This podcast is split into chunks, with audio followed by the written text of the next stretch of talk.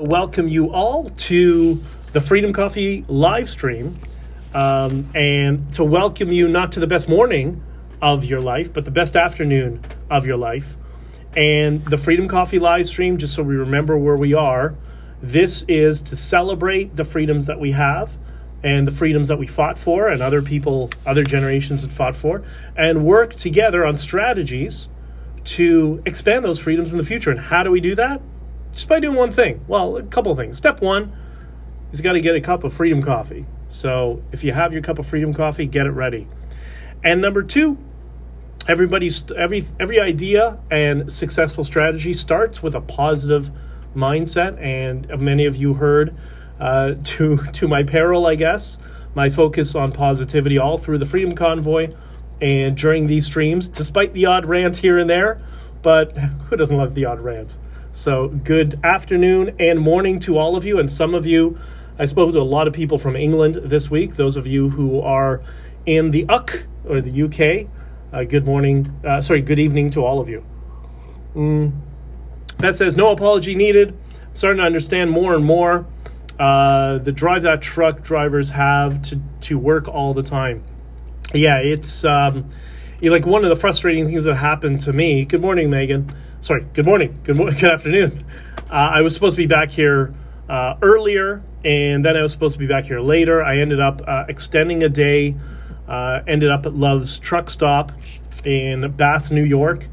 Uh, yes, I know that sounds like a bathhouse or something like that, but no, that's an actual uh, chain of truck stops, which are awesome. Special thanks to my brother and Bridget Belton, who told me stick with Love's. They're the best, and they are. And then I'm just here for a little bit, and then I got to get back on the road. So this is the time to do our uh, our little stream. So.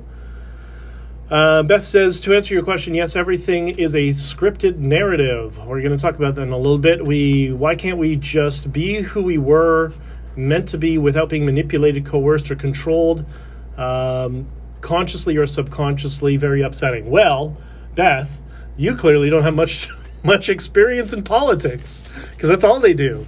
Uh, that's reason reasons like people like myself who decide, oh, I'll go into politics and help, uh, you know, contribute and make things better, and then you learn how politics really works on the inside, and uh, we'll talk about that moving forward.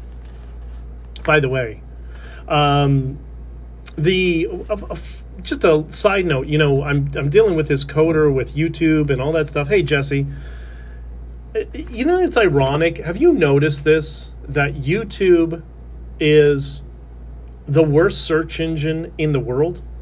Like, they, they can't have a functional circuit search engine. The irony of the biggest search engine company in the world, their video platform has a search engine that's just unusable. I don't know. I was looking for, I was trying to get some some stuff on YouTube. I was doing some research and I typed in somebody's name and the topic in the search bar, and you would think because YouTube uh, does an auto um, transcript of all of their speed of everything there, you think you would have the search engine part of the video platform for a search engine company would yield you the returns that you query for but that doesn't seem to happen. You know what you get? You, know, you get fake news. That's it. You get fake news articles. It's crazy um, Jesse, okay, Rocky screened for 10 minutes till I came on the TV, so here I am. Well, thank you, Rocky, and thank you for Jesse. It's nice to see that uh, my biggest fan uh, has a couple of wings, so that's awesome. Uh, so the theme for today, as I'm there, many times we'll do this where I'm going to try to focus on on certain themes. Today's theme is everything is fake news. Everything. It's just it's so crazy what's going on in the world and how so many people, so many of us are being pushed into different camps based on narratives and based on fake news. But, you know, it is what it is. Megan says, yeah, YouTube uh, so sucks. Did a search today and they showed me a whole bunch of stuff not related to, to what I typed. Yeah, but I bet you got a bunch of legacy media sources uh, on a topic that may be tangentially related but not related. It's Just really, you, you think search engine company isn't that supposed to what they do? And YouTube is the big is the second largest search engine on the internet, and it's not usable. Anyways, so uh, under the theme of everything is fake news, I want to talk a little bit before we start about ethics. Does everybody remember ethics? I remember ethics. I remember ethics classes. Um, ethics is seems to be completely absent from all politics, unfortunately, no matter what. And I think that was the big thing I struggled with uh, within politics. Ethics for me is vital. It really is that, you know, people always ask me, why am I so confident? I don't know, because I try to be ethical no matter what. I always try to focus on making the ethical decision and the truthful decision. Um, and ethics, I think, leads down that path. And by the way, by the way, I know people will get upset at me for this. Has nothing to do with religion. Nothing to do with religion. If you need religion to give you an ethical co- code, there's something wrong with you. It is intrinsic to who we are. We know the difference between good and bad, um, pain, uh, pain and suffering versus feeling content. We know that. That is intrinsic to the human experience, regardless of your religious affiliation. It's just I hear that hollow argument all the time, uh, this fallacious argument that if we don't, you know, if you don't have a religious framework, how could you know what is good and what is bad? I'm like, well, if you were not, a, if you're a psychopath, I guess you wouldn't know. But a regular human being, yeah, I think we all know. So. Uh, I think that's a that's a thread we can abandon. My personal opinion. I'm not. That's not not saying I have no problem with religion. I'm just saying uh, those value systems. Thank you. Yeah, uh, agree, agree, Jesse. So, um, and for me, the pillar of ethics is truth, which is why during the convoy I spoke truth. Since then, I spe- I've spoken truth. When I talk, when I go to the Bitcoin conferences, and I talk about monetary policy and Bitcoin, I'm trying to speak about you know truth in fiscal policy, which is what I think we're we're getting to versus stealing people's wealth under a lie. And I think we need to be as truthful as, as possible because if we are truthful, then we will maintain an ethical framework. Because a house that's built on lies has no foundation. And that's not a safe place to be, in my opinion. So, the first thing we're going to talk about in Everything is Fake News. What do you think about TikTok? Any opinions on TikTok? I have, um, and yeah, I've, I've, had a bunch. I know I, I, people. everybody wants wants me to talk about Tamara. I get that, uh, and Dave Rubin. I'm going. I'm going to get there, um, and I, I, hope most of you have seen uh, my last stream about the interview with Jordan Peterson. So uh, I know a lot of people have watched it actually on multiple platforms. But let's first let's first go to 50,000 view. Let's go to TikTok, right? Um, one of the frustrations I had during the Freedom Convoy is I didn't use I didn't use Facebook. That's where all the rumor spreading came out of the the the Big Con Canada Inc. or political convoy, shall we say? Uh, that was all disseminated over Facebook. I'm not. I was not. I didn't even have Facebook anymore at that time. I've since created an account because well, I have no choice. Yeah, you gotta kind of get the word out somehow. So uh, my old Facebook account was uh, deleted because of consp- some um, well some people who lack ethics in Erin O'Toole's former failed uh, leadership of the Conservative Party. Believe it or not, they're the ones who deplatformed me because I was exposed. They they do what's called brigading. Again, like I said, there's no ethics in politics. So uh, during the convoy, one of the, the, the frustrations I had is here we were in Ottawa advocating for freedom, ending of mandates, and that we didn't want data tracking from the government. Yet so many people went out on TikTok and used TikTok. Uh, and I couldn't figure out why. I mean, what do you keep using TikTok for? The shareability is a little bit easier in TikTok, so I get that. That's a that's a score for the systemization, the functionality of the systemization of of the app. So I'll, I'll give it that. But I think what people got addicted to, they got addicted to the dopamine heat hit of they'll put out a TikTok video and they'll get, I don't know, 1,000, 2,000, 20,000, 50,000 views on that. So um, we've been running an experiment on one of my platforms, uh, Not on Record, which is the legal podcast that I help produce. Uh, that's we're gonna have another episode tomorrow And about six months ago, we set up six months ago, I guess, maybe longer. We set up a TikTok account, and I wanted to see how TikTok grows, the type of viewer engagement it has, and compare it. Here's the important part to the conversion rate. This is how internet marketing works, sort of thing. And um, what we've learned is there's we have some videos on our platform in uh, TikTok uh, that have surpassed half a million views 400,000, 500,000, 600,000 views on some of the videos that we uploaded on TikTok. And you think, okay, great, great, that's awesome. Well, the important part is the conversion rate or the rate that it's shared. What do you think the conversion rate is? Right? What's a good conversion rate? What's a good conversion rate? 50%, 20%, 30%, whatever. Well, it doesn't really matter because there doesn't seem to be a conversion rate on TikTok. So you put the, the videos up. TikTok is known for having lots of bots, lots of artificial uh, uh, AI bots or pre AI bots, let's say scripted bots. And I can't find any solid um, analytics or metrics that will prove that there's a significant number of people of that 500,000 people that are watching the videos. It's all fake. They're all fake numbers. It's being viewed by bots. And I've been really uneasy with TikTok for wow, since I set up an account. I set up an account for myself as well when I started preparing for the book, this book, Honking for Freedom. Hopefully, you've all read it. Uh, honkingforfreedom.com if you haven't. Um, and I started, uh, I've gone down this path, and I'm 99% sure that those views on your TikTok account, they're fake. The comments are from bots, they're scripted, and that's about it. That's about all that's going on. It, obviously, not 100%. It might be 99 point, you know, 9000% are fake and there might be a few people that trickle in and, and use it, but it's a significant number uh, of fake audience and fake engagement. So then it got me to thinking, well, then what is the point of TikTok?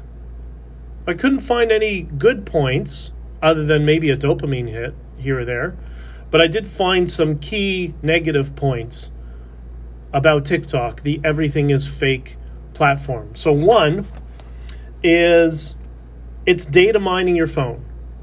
Okay, so it's going through all the information on your phone and it's trying to data mine as much as possible. Number two, did you know this came out in an article about six months ago, I think, that TikTok tracks all the keystrokes in your phone. So if you're sending, pri- sending private email or you're typing in passwords, TikTok is recording that. So it is potentially recording your passwords so it tracks your passwords. The other thing is, it is uh, a psychological persuasion weapon. Uh, Scott Adams talks about this a lot. Uh, a lot of people in the behavioral science uh, world understand that this is what it is. This is the real concern. Um, that it's not. It's not that it's data mining. Yeah, it's doing that, but that's not the big concern. The concern is it's being used to psychologically manipulate the viewer and the recipient. That's why you see, and you see it in contrast to TikTok in China, I can't remember the name of the company. It's a different company or different brand name, but it's the same thing. In China, the TikTok platform, it's all wholesome content. It's content about bettering your life, about starting a family, uh, uh, do it yourself stuff in the home, fixing your computer, whatever. But in the West, it's all debauchery and degeneracy. It's all uh, gender confusion, and it's tar- targeting your children and TikTok, apparently, according to Adams, it's got a heat button, essentially, that they can make anything they want go viral. So anything that's anti American, anything that is poisoning the minds of young people and turning them against their their uh, local community, their family, whatever. If they see that sort of content, they can press the heat button and ensure that it goes viral. That's a psychological weapon. And the worst part of all of it is if you're an independent, you know, content creator and you're posting videos on Instagram or YouTube or your Facebook, whatever, and you go on to TikTok, it's all fake. So they're all fake views. That's it. It's all, most of it, uh, the vast majority. So what's the upside in TikTok? Is there an upside? I don't know. It seems to be that it's being used by adversarials on the ge- geopolitical stage for, as Yuri Bezmenov described it, as ideological subversion. That's the only thing I can figure out. So I still have a TikTok account. I haven't used it quite much at all. I have it on a burner phone. And I'm thinking it's just time to ditch that and get rid of it. What do you think? You think I should do that? I don't know. A lot of loudmouths who are politically politically captured by uh, Big Con Canada Inc., aka Political Convoy, that are on there that spew their mouths, and that's why I kind of want to see what's going on, right? Jesse. Jesse says TikTok is the McDonald's of the internet. That's an insult to McDonald's. Uh, Beth says I don't feel I don't have TikTok. Don't feel the need to ever get an account. Yeah, it's really kind of. I guess I'm gonna. I don't know. I'll let you know what I uh, do. Uh, the next thing here's something interesting. Remember, remember when I first started streaming? How long ago was it? Six months ago? A while ago? Remember, I talked about uh, this idea when I very first started. I asked this question, and that question was Who sabotaged the Freedom Convoy? Remember that? Remember, I started that, and I think some of the people watching thought, well, this is a crazy idea. What is Dick Duran? What would what's he thinking about? What would he know? Oh yeah, that's right. He was there every day. running the media strategy and doing interviews and trying to ensure everybody was kept calm and that the entire thing stayed peaceful. So what would he know, right? What would Dichter know? Um, so I introduced I, I introduced that idea of asking who sabotaged the Freedom Convoy, and then I went a little bit later and I introduced another concept that I want to talk a little bit about now and that was reverse hush money. Do you remember me talking about reverse reverse hush money? If you do, put it in the comments. Let me know. Uh, for those who are new or watching now or or watching in the future, what is reverse hush money? Uh, actually, if you listen to the things that you said, they said before you started the stream, you would have known. well, yes, I guess so. The uh, so this concept, the reverse. I mean, also in the POEC, right? That's the other thing. But we're going to delve delve more into the POC, POEC over the next couple of months and get uh, and get right deep into it because I think it requires a lot of understand a, a lot of explanation. Because once again, I couldn't go uh, on onto the the well, looks like a set in a stage now that it was all staged and just do a vlog and explain everything to everybody. I had to do this Q and A scripted nonsense. It wasn't scripted on my end, but it was on theirs to try to give them the result that they wanted, and that too was all fake. Again, today's theme: everything is fake news. Everything. It's crazy. So reverse hush money. Uh, so, what is hush money? Hush money is like what Ezra Levant from Rebel News did. Remember, he got caught with those two kids from the UK I don't know, three, four years ago. And Lauren Southern touched on it on her recent documentary called The Whole Truth, uh, her experience working in alternative media. Uh, she goes over this in detail. And the the kids were, they ended up recording uh, Ezra on a, on a hot mic. And he said point blank, here's the, I think it was $20,000. And he said, I couldn't believe he said that. Here's a 20000 This is your hush money. I guess that's why when Preston Manning was trying to bribe, uh, not Preston Manning, uh, he was in the meeting, but as soon as Preston got off the phone, and Keith Wilson, I guess, one of them that was there was Keith, it was um, Tamara, I, I don't know, uh, Chad knows all the details. You can ask Chad online. Uh, but when Chad was when they're trying to bribe Chad to keep quiet like they did everybody else, I, by the way, I never got an offer of a bribe they uh, they gave him the ten thousand dollars, and I guess they should have said what Ezra Levant said, which is now this is your hush money. This this means you don't say anything, right? Anyways, quite funny. So that's what hush money is. You pay somebody, you, buy someone off, and you pay them uh, to keep quiet. Which is there's a lot of it that's been going on since the convoy, and uh, people are getting anywhere from six thousand dollars to ten thousand dollars, sometimes more, right? The the the idea of reverse hush money that is payment to not engage with people, to not engage with people with uh, other parties who might have been um, you know, might have been exposed or involved in some way to information that could be damaging. So that's that's a reason, for example, nobody talks to not nobody. That's not fair. Uh, nobody in political convoy, which is becoming an increasingly smaller and smaller group, by the way, if you notice. A lot of people have abandoned that. I guess either the checks have stopped running or people's conscience is getting the better, better of them. But the those people, the, the people that have been getting the uh, reverse hush, hush money, they that's why those people in political convoy have not been speaking with or acknowledge Bridget Belton. You can tell by who they they block. So you know, uh, Cockroach Wilson and uh, what's his name, uh, Hurt Locker Marazzo. Those guys, you know, they'll block everybody and then smear them. So the the person who's being targeted doesn't see the defamatory co- comments because well they're blocked. That's a strategy. It's an intentional strategy right? And that's where uh, reverse hush money uh, comes into all of this right? So there's hush money and then there's reverse hush money. Go don't don't go talk to them.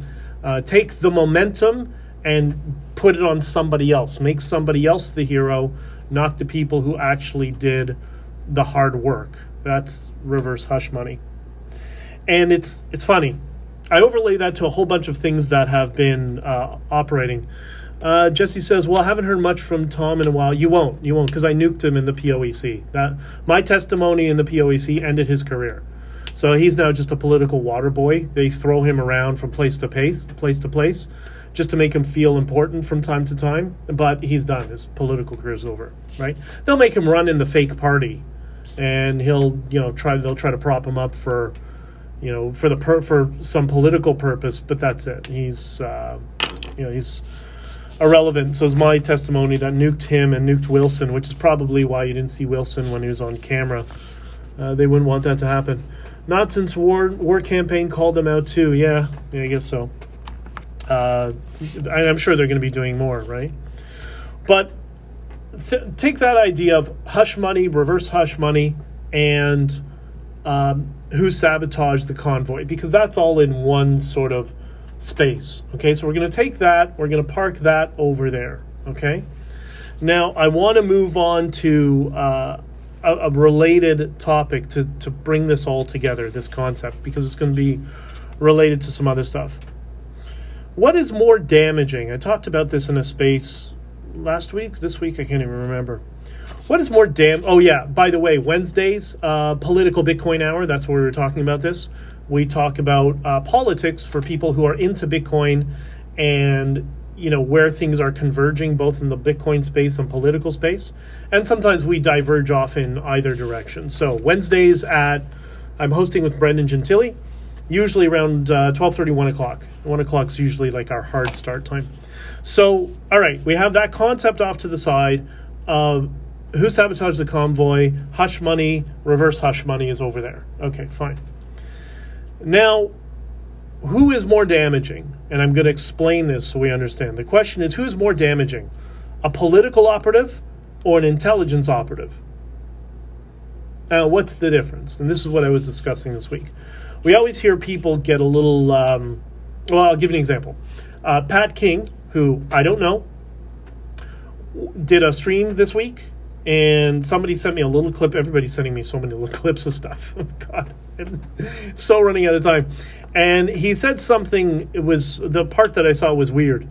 He said uh, something like, "Yeah, you know, I know everybody in the government is watching us." It's like maybe, probably, probably somebody, uh, you know, in uh, related to the Crown's office, you know, because they're prosecuting but that's probably about it. But then he says, Yeah, I know all you people from the CIA and the FBI are watching us. And I thought, It's a foreign country, brother. it's a foreign country.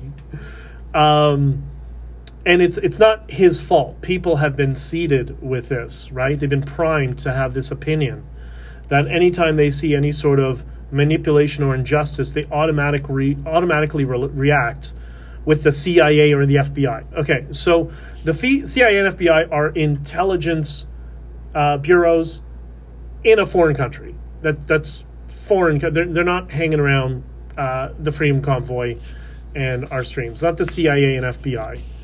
I would argue probably not even CSIS, but you never know because they're not the most competent people in the world.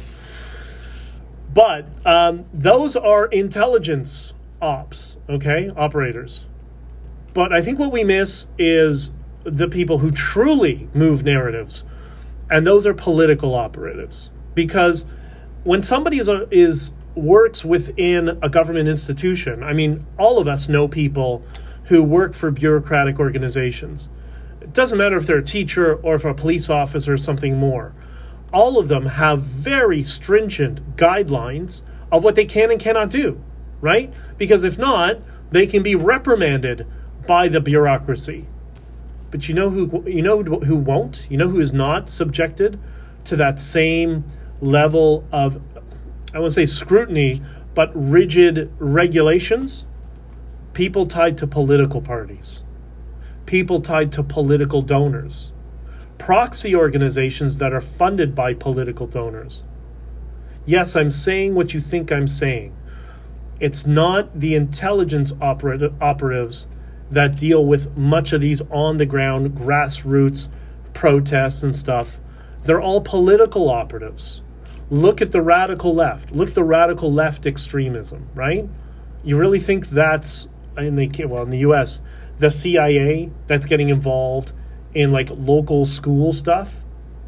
No, they may be called in to get involved after the fact through some political contacts, but it comes from political operatives. It's really important we need to understand this. We can't always keep jumping when we see something that doesn't make sense or we suspect and we can feel there's something not right and there's something behind it that, oh, it's the CIA, oh, it's the FBI, oh, it's the RCMP. I'm not saying that doesn't sometimes happen and that they sometimes don't get involved. I'm sure there are. I'm sure there's many, many cases. And probably in the, in the past it was more. But now that the political class and these political proxy organizations are becoming so well funded and they have people who have ties to billions of dollars who want to control political narratives, that's where this that's where the um, that's where the friction is coming from. I see your point during the convoy. CSIS and the RCMP said no terrorism, etc. Yet the government blew it up exactly because it's political operatives that are doing this. It's not intelligence operatives, right? Again, they have such stringent and look, you work for ABC, three letter organization or police organization or whatever. You don't want to lose your job. You got a mortgage, you got kids at home, usually young kids and whatever. You're to go stick your neck out for some, you know, BS, fake psyop narrative, whatever. Screw that. You got a pension you're working for. But people in the political space will. And the thing that's unique to people in the political space is they often work for free. They work for promises. They work for financial boosting of their, their platforms. They work for fi- for boosting of their personal platforms, for clout, to be introduced to other political figures. And I guess you see this when you get involved in politics, how desperate some of these people are. It's really, it's kind of weird. So in the United States, I'm going to flip over to the United States for a second. There was something called, and uh, shout out to Michelle Weekly, who's in Tampa, Florida.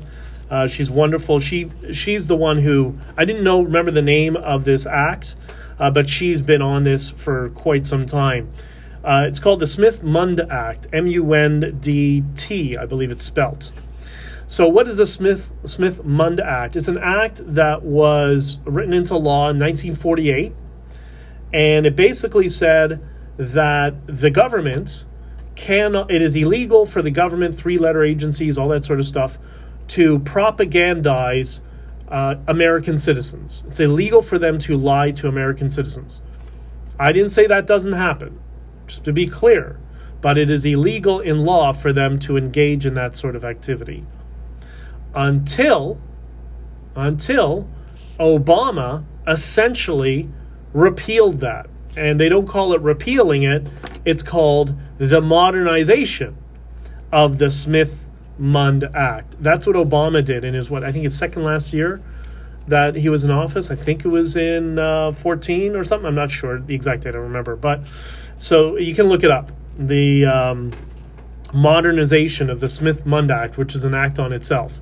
And that essentially allowed uh, government institutions and bodies and whatever to once again conduct, I guess, psyops, propagandize, manipulate uh, the American public and all that sort of stuff, which I guess is around the time things started to get really crazy, isn't it? Or maybe, you know, there's a latency of a couple of years, but you see with political narratives, things have gone crazy. But I would argue, I don't think this was done for intelligence agencies. I think this is something that political organizations are involved in. And you look in the case of the United States, which we're talking about, the Democratic Party has has its tentacles in everything, in financial institutions. It's really quite scary what it's uh, what it's linked to. And if the Smith Mundt Act was modernized, then perhaps it would allow the political organizations that are running different manipulation tactics, which we're going to talk about much more, by the way, uh, because I've seen some of that go on in Canada.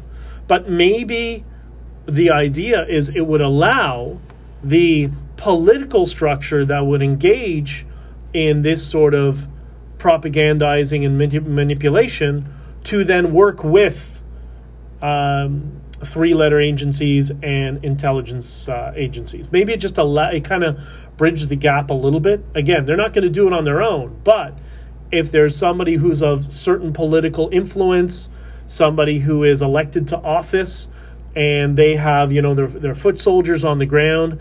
I don't know uh, Antifa or what I call it Trans Tifa because they're all trans. Uh, somebody on Trans Tifa needs uh, some assistance, or they need help with reconnaissance, or they need help with I don't know surveillance. Then it would allow them uh, to allow an elected uh, official to bridge the gap between somebody in a three letter agency um, who might be, I don't know, eh, sympathetic is not the right word, right? But it would allow them maybe to bridge that gap between the on the, the grassroots level of activism, much of which is controlled, but not all of it. It would allow them to be a conduit between them and the resources of three letter agencies. I don't know that's the case, but it kind of it feels right, doesn't it? It it feels it feels more logical that that's how it works out. I would think. I don't know. It's my my assumption. And um, uh, uh, oh, and yeah, and the last point. Why? What is the point of this? Why why would they do this? Because as I've said in this stream many times before, when I was involved more deeply politically, the one phrase I heard all the time, and that's what I saw it happening in the convoy. I just didn't know who. Like I know some of the people that were involved, in the JCCF, which is a proxy for the Conservative Party, but like, um, oh yeah, and they can go fuck themselves, and some other organizations. They um, they they they had that exact same worldview of we need to control the messaging. I heard that all the time in Paul. Control the messaging. Control the messaging. We have to control the messaging. We have to control, it, which is crazy. It was like, no, no, no. Well, you, we can actually teach people how to message around things. No, no, no. We got to control the messaging. Um, and I think these are all tactics that to help control messaging. I think that's where this all comes from, right? That it allows the grassroots organizations to be controlled by people who are maybe of high net worth, maybe politically engaged, maybe uh, tangentially related to issues within governance, maybe linked to NGOs, I'm not sure. and it allows them to work within the ecosystem to utilize limited resources with people within either law enforcement or um, surveillance organizations, let's put it that way, to ensure that they control the narrative, to ensure they control the messaging, which is what we've seen going on with political convoy, right? Everybody who's here who's been following me for a while knows what you're being exposed to is a lie. It's factually untrue, right? That there were many people that were engaged in on the ground in Freedom Convoy, that it was decentralized, it was organic.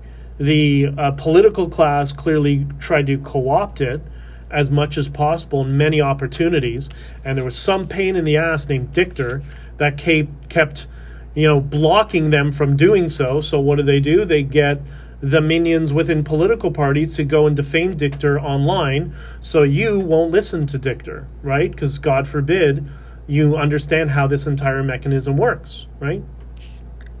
And I think that's what we're dealing with. All of these things are they're not all directly linked, but I think it's it's like many things in life, things are they go in they go directionally in the same direction. Like the, the radical left, they don't all have to talk to each other. They have similar worldviews, so they go directionally in the same direction, right? Doesn't mean they don't sort of cross swords from once in a while, whatever. But I argue you see that on the opposite side of the political spectrum as well. The difference is it's a lot quieter. It's they're not, you know, you see people like what's that guy's name? The guy, the the WF guy. What's his name? Hmm. Uh, Klaus Schwab. That's right. Um, they he's a showboat, right? He's a car salesman and a little bit of a narcissist on the right side of politics or on the other side of politics, I think you see similar things starting to grow, uh, which is concerning me because, you know, there's that expression. I remember, was it Jordan Peterson said, uh, "You don't fight identity identity politics with identity politics."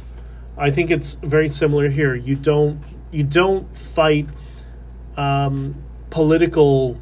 Has what's the word word I'm looking for?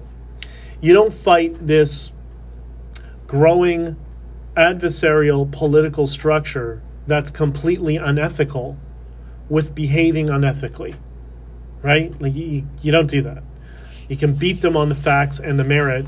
We just have to learn how to persuade and to message around it, which is what I was doing in the Freedom Convoy, messaging around it. However, we got to control the messaging, right? So, um, uh, I must be a very bad person. I keep listening to, to that Dichter guy.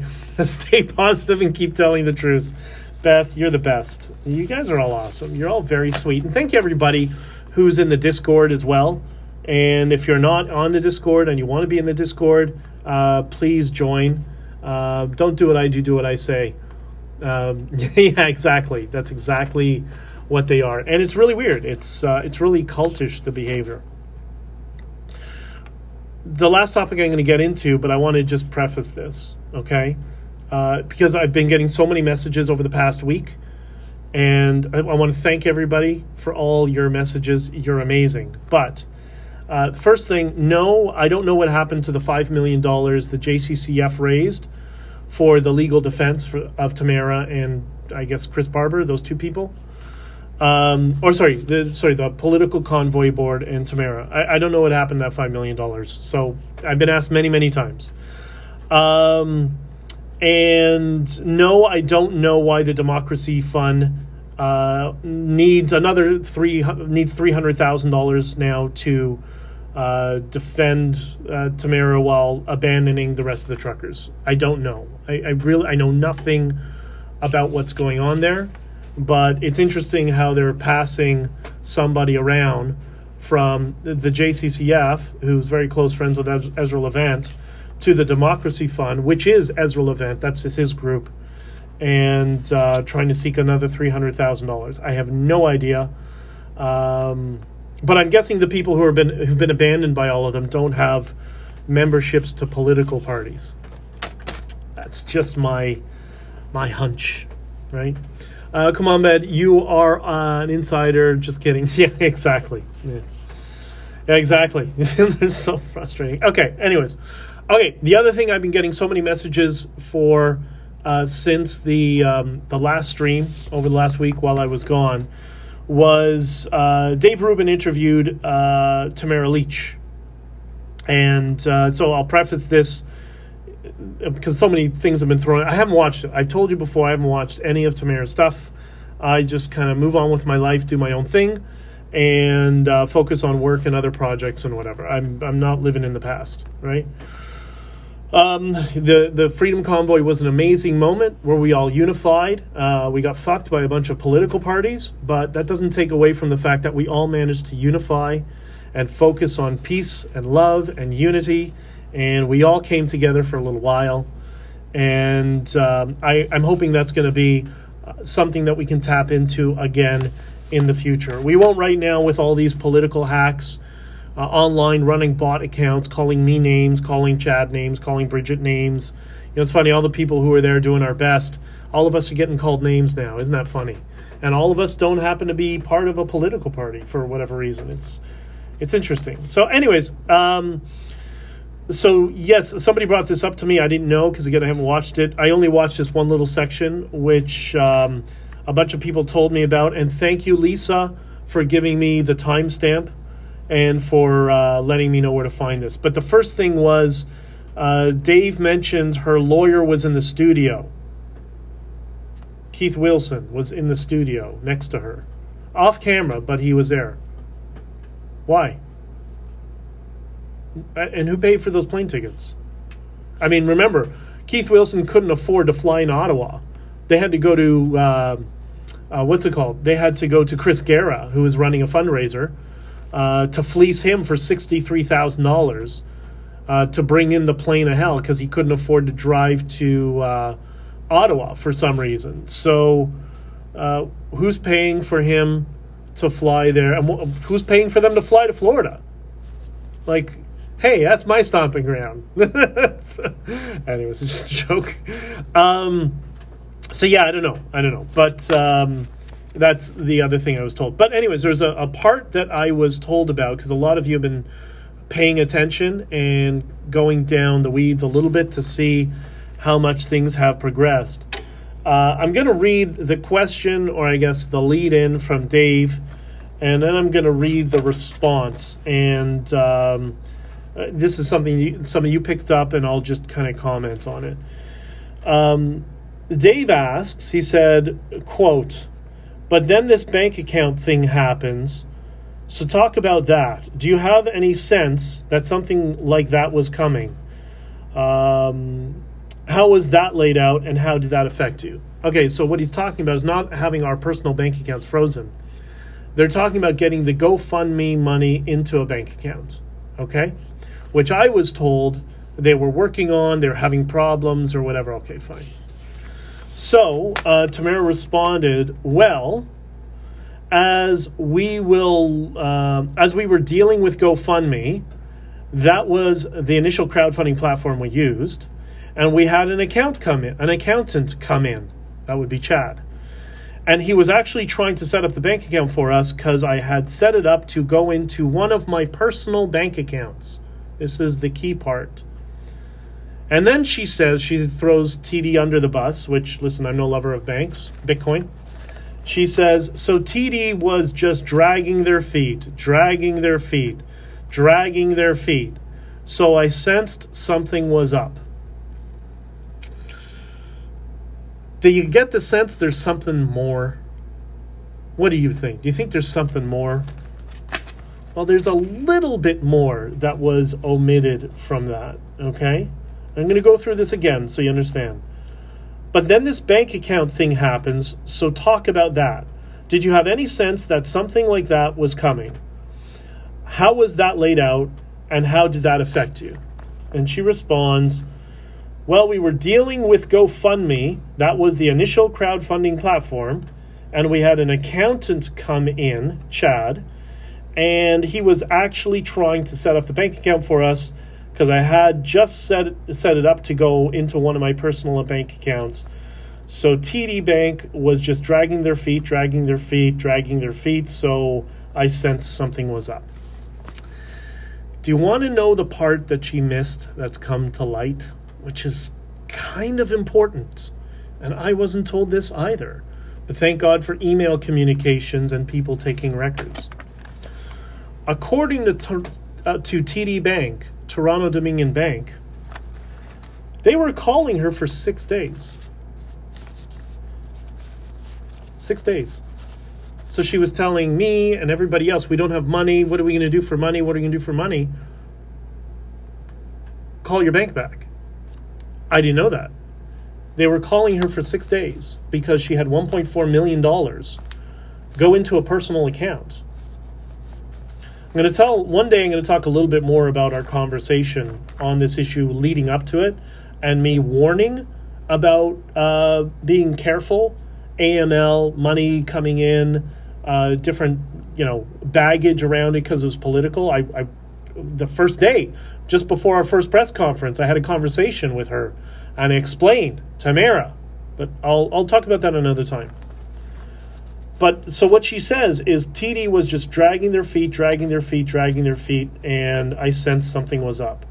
Now TD Bank was calling her every day for six days, saying, Tamara, you can't put $1.9 million from a crowdfunding campaign on GoFundMe into your personal account. It has to be into a nonprofit account. So please set it up, call us, and set up a nonprofit account. And she didn't return their phone call. And apparently they called her every day. What's that about? Does that make sense? Does does that square with with what we're we're being told. You, you get the sense there's a lot more going on. It's really frustrating, right? Well, we were dealing with the GoFundMe. That was the initial crowdfunding platform we used. We had an accountant come in, and he was actually trying to set up the bank account for us because I had set it up to go to my personal bank accounts. So TD Bank was dragging for dragging their feet, dragging their feet, dragging their feet. So I sensed something was up.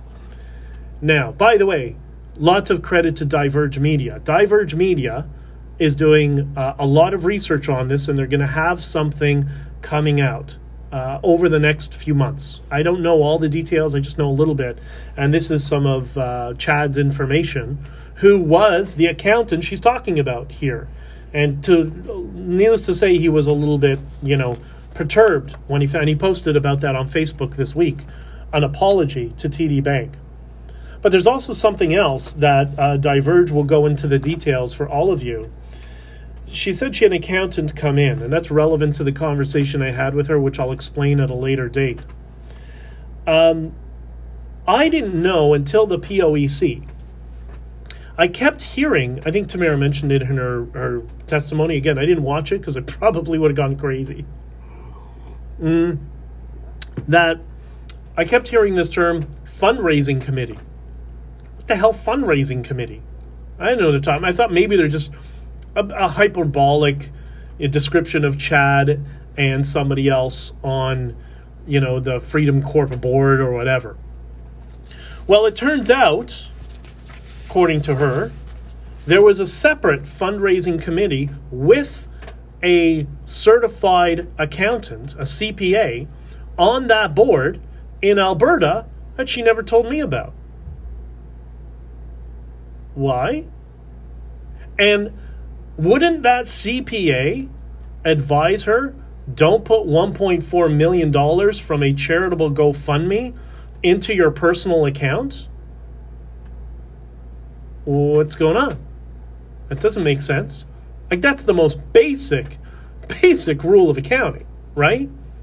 That if you're running a nonprofit, you send the money to a registered nonprofit It doesn't go to your personal account. And that's related to the conversation that we had in the Swiss Hotel. And she knows exactly what we're talking about. Maybe she'll describe it one day. And if she doesn't, I will.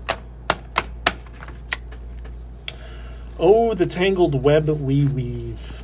So, um, yeah, she. I, I, couldn't believe when I saw this, and thank you again, Lisa, for for sending me the link, and everybody who's been messaging me about this, saying you know, TD Bank dragging for dragging for their feet, dragging their feet. Like, think about it logically.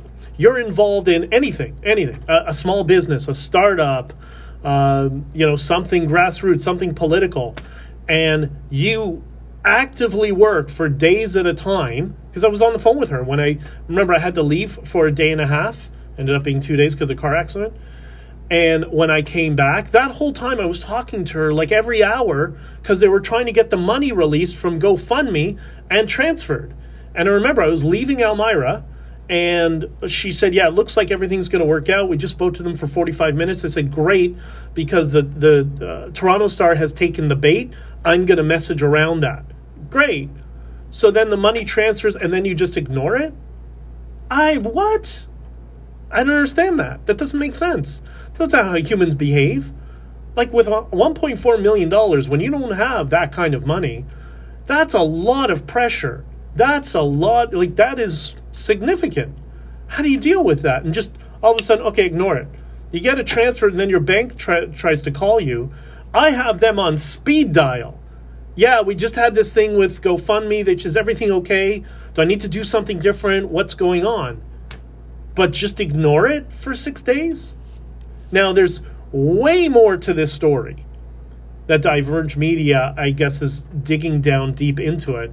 But this is just one of the kernels why you need to not just follow Diverge Media and Greg Staley is working like a dog to to go through all of this material, but share his material with everybody else because everybody is suffering narrative poisoning. And what we're seeing is this exercise of reinforcing this narr- narrative poison to exploit people for more money. And remember, we talked. About, I, I mentioned it's all about ethics, right? For me, truth is ethics. And to those people who say, "Oh, you you know, with without a religious framework, you don't have ethics," yeah. How many people around around this claim to be uh, religious conservatives, social conservatives, who are engaged in this stuff?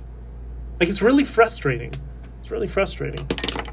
And by the way, you know I have lots of love for Christians and religious conservatives of all faith and whatever. Like, I'm down with you. I my my best one of my three best friends is very very religious, and I know the utility that religion has given him. It's given him badly need structure, but you know to say you need it for to have uh, an, an ethical framework, I don't know. So. Um, and also, you can follow Chad on Facebook. Chad Eros has been posting a lot of this stuff. And, you know, Chad has very long threads on this stuff, and he can explain it because uh, he was intimately involved with the money part. I wasn't. I was the messaging guy. All we had a, we conversations about because I needed to know if GoFundMe is going to release the money or not because I need to know how to message around it. That's how I really cared, right? Um, me and Tamara both agreed during the convoy we didn't care about the money. The money was for the truckers, and we got to get it to them, and that's it. So I didn't, you know, as long it goes to them, that's fine, right? Uh, yeah, more. Sh- uh, Beth says, yeah, more shit going on behind the scenes, more questions. Um, uh, Jana, hey, what's up, Jana? Uh, says, oh my, obvious. Yeah, there's a lot of things you would think are obvious, right? But so all of this is, I'm not going to go into all the other interviews and other inconsistencies. I'm getting messages telling me there are. I'm sure there are. I'm sure there's a whole bunch because this is all scripted, which is why her uh, lawyer, I guess, was beside her. But it's really sad to see people like uh, uh, Peterson and Dave Rubin being taken advantage of. I really, um, I got a lot of time for those guys, but feel bad for them, you know. Uh, but what are you going to do, right? It is what it is. You can do your best to um, to inform people. And, you know, just to switch on to the positive framing for the end. First, I do get so many messages from people asking me, go on Jordan Peterson, and now go on Dave Rubin. well, thank you. but firstly, I, I'm in a truck. I got other stuff to do in my life. Yeah, I'm, I'm going to be doing a lot of stuff uh, sometime in the near future. There's some things that are in the works. But, uh, you know, to both of them, I have made myself available uh, a long time ago when when this came out. I made myself available, but for whatever reason, they didn't want to. Um, I don't know. I, I, mean, Jordan did me the solid of doing the endorsement in the book, which I'm eternally grateful for. I sent it to Dave directly, and uh, I don't know. They didn't have interest in it for some reason, but for some reason they have interest in this book. I'm not sure why. Um, but anyways, so that's maybe that has to do with my lack of political affiliation to a political party. I'm not sure. Uh, and the other thing is, you know, for me, people, I have a lot of people say, asking me, "How are you so positive?" Uh, well, firstly, I'm part not part of political convoy. I don't need to lie to people. I don't need to, you know, go against my own moral code and ethics. Uh, I sleep like a baby because all I do is tell you guys the truth and go on with my life, right? Um, I was not there to be part of political convoy. I was there to help all of you uh, reunify, send positive messages to get everybody to open their arms to one another around peace, love, unity, and freedom, as I said many times, and end the mandates and end the ArriveCAN. And I think we did that over time. Um, and the other thing is, I've learned don't ever help political people, no matter what. Don't help them. Mm-mm. This is what you get into. You help, and then they throw you under the bus, and then they try to smear you. Keep away from political people. Don't help them. You know, you have to, oh, I'm involved in politics. Get away from them. Just scatter. Yana says, because you're real. I don't know. I'm just a regular dude. Whatever. And then, you know what else for the positive framing? Um, this was, I don't know. I, I got to thank so many of you for sending me private messages and messages of encouragement uh, based on something I posted the other day, and I want to call it up here. Uh, if I could, you know, if I could do three things at once, I would post it in the chat. But you can find it if you go to my feed. You can scroll down, and I posted what is still my favorite cartoon. It's a uh, it's a Snoopy or it's a Peanuts cartoon, and I this is this was my comment around it, and this was legitimate. This is the night before. I put last night. I spent time consoling someone special, going through a breast cancer scare. Every day is a gift, especially the days you help others feel truly blessed in the face of adversity. And the cartoon is of Snoopy and Charlie Brown at the end of the dock under the moonlit night. And Charlie says, We only live once, Snoopy. And Snoopy responds, No. We only die once. We live every day. And that's the frame of which I was trying to communicate everything from the Freedom Convoy. And if we can maintain that frame, frame of taking care of one another, doesn't mean we don't spar once in a while and argue with each other. Of course we do. But stay within that positive frame of caring for one, one another. You know, this particular person who's going through this issue uh, said to me a while ago, uh, she said to me, I don't understand how you're so confident and how nothing bothers you. It's because I'm true to myself and I'm true to everybody else. And if I make a mistake, I'll tell you make a mistake. Okay, whatever. That's just life, right? And if you do that from that positive frame, you'll you can't. It's not possible uh, to be insecure with yourself, right? So, anyways, uh, you guys are all amazing. You get sent such nice comments. Um, uh, Jesse says, "What you mean? Tamara isn't a trucker like Ezra says?" no, no, Tamara's not a trucker. She's uh, she, she's not a trucker. She's uh, very much in over her head, and I feel pity for her. I really do. Um, but I will never sacrifice my reputation, and maybe that's why I'm not convenient for political parties who are obsessed with controlling the message. Cheryl, love wins. 100% it does. Cheryl, I hope you're doing better since Miss Daisy passed. I know that was uh, significant, especially having a dog for 17 years. That is really.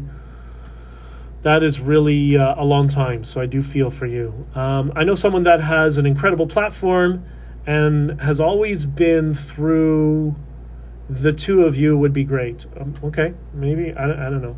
I got a bunch of stuff coming up in the fall. Uh, I'm going to talk more about that sometime soon.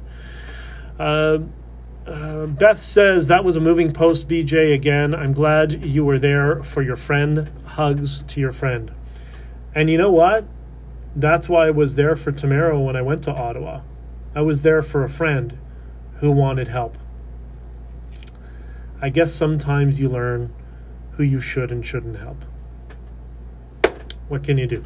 But you're all better off for it, and I hope you are enjoying your life being maskless and um, no longer being oppressed by the foot of uh, your government.